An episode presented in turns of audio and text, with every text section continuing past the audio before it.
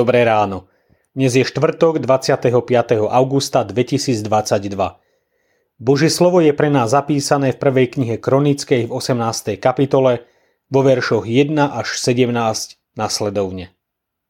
Potom Dávid porazil filištíncov, pokoril ich a odňal z moci filištíncov Gad s príslušnými osadami. Porazil i Moábcov, takže sa stali Dávidovými podanými a odvádzali mu poplatok. Dávid porazil Hadad Ezera, kráľa Cóby pri Chamáte, keď si šiel upevniť moc na rieke Eufrat. Dávid mu odňal tisíc vozov, 7 tisíc jazdcov a 20 tisíc pešiakov. Dal ochromiť všetky záprahy a ponechal z nich 100 záprahov. Keď prišli sírčania z Damasku na pomoc Hadad Ezerovi, kráľovi Cóby, Dávid pobil zo sírčanov 22 tisíc mužov. Potom rozmiestnil po Damašskej Sýrii vojenské jednotky, takže Sýrčania sa stali Dávidovými podanými a odvádzali mu poplatok. Tak pomáhal hospodin Dávidovi kamkoľvek šiel. Dávid vzal zlaté štíty, čo mali na sebe Hadad Ezerovi sluhovia a dopravil ich do Jeruzalema. Z Typchatu a Kúnu, Hadad Ezerových miest, Dávid nabral veľké množstvo bronzu. Z neho Šalamún zhotovil bronzové more, stĺpy a bronzové náčinie. Keď Tóu, kráľ Chamátu, počul, že Dávid porazil celé vojsko Hadad Ezera, kráľa Cóby, poslal svojho syna Hadoráma ku kráľovi Dávidovi, aby ho pozdravil a blahoprial mu, že bojoval proti Hadad Ezerovi a porazil ho. Tou totiž viedol vojnu s Hadad Ezerom. Poslal i rozličné zlaté, strieborné a bronzové predmety. I tie kráľ Dávid zasvetil hospodinovi so striebrom a zlatom, ktoré priniesol od rôznych národov. Od Edomcov, Moábcov, Amoncov, Filištíncov a od Amálekovcov.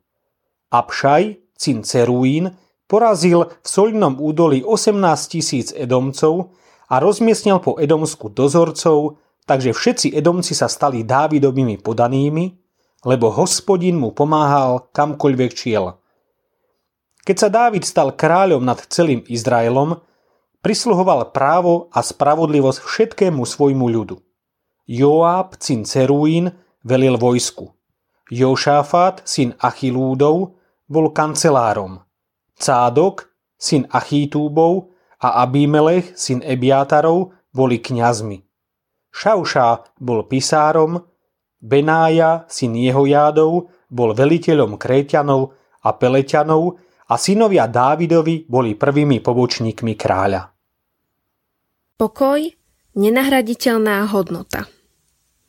Vojny, mŕtvi, zajaci, zhabaný majetok.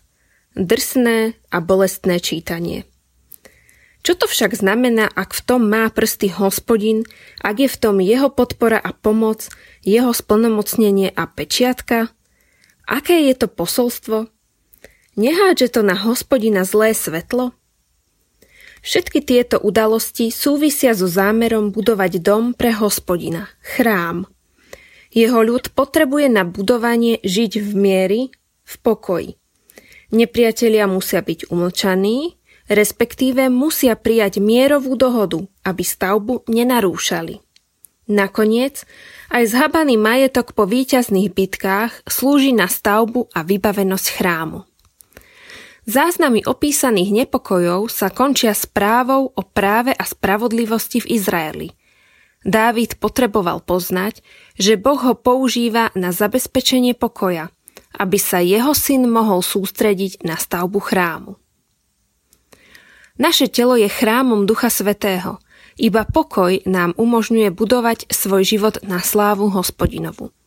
Pán Ježiš vybojoval všetky potrebné zápasy, aby porazil nepriateľa.